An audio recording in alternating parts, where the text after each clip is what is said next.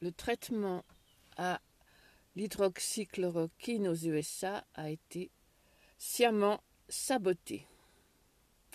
Traduction d'un article de Kate Black du 24 juin 2020 et qui est paru sur Bit Chute. Des doses létales d'hydroxychloroquine ont été administrées à des patients souffrant du Covid-19, quelquefois sans leur consentement. Un quart de la cohorte n'a pas survécu. Les vieux, les autistes et même les enfants avec des retards cognitifs ont été abandonnés à la mort. Trois expériences cliniques avec des dosages aberrants, quatre fois le dosage normal, ont été dénoncées par le docteur Meryl Nass.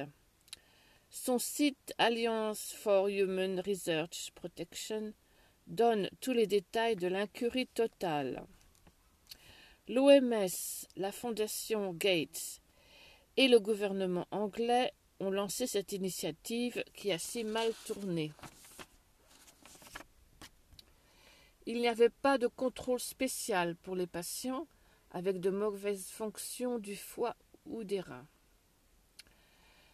L'essai hydroxychloroquine fut suspendu le 25 mai grâce au rapport de The Lancet qui comptait 35% de morbidité avec l'hydroxychloroquine.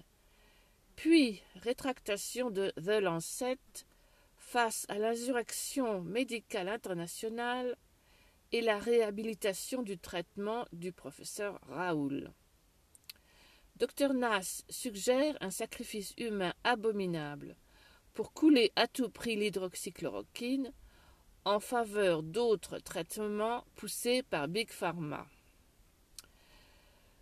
Euh, je ne sais pas si vous avez vu les, nouvelles, mais c'est la, la, même chose pour l'artémisia qui guérit le paludisme à Madagascar. Il n'y a pas de profit pour Big Pharma, donc on coule le traitement.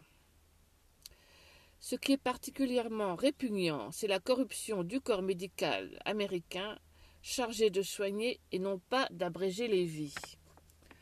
On souhaite une investigation rigoureuse pour inculper les responsables et rétablir le traitement à l'hydroxychloroquine. Le soupçon qui s'attachait à la drogue du professeur Raoul est lavé, mais dans le sang des victimes.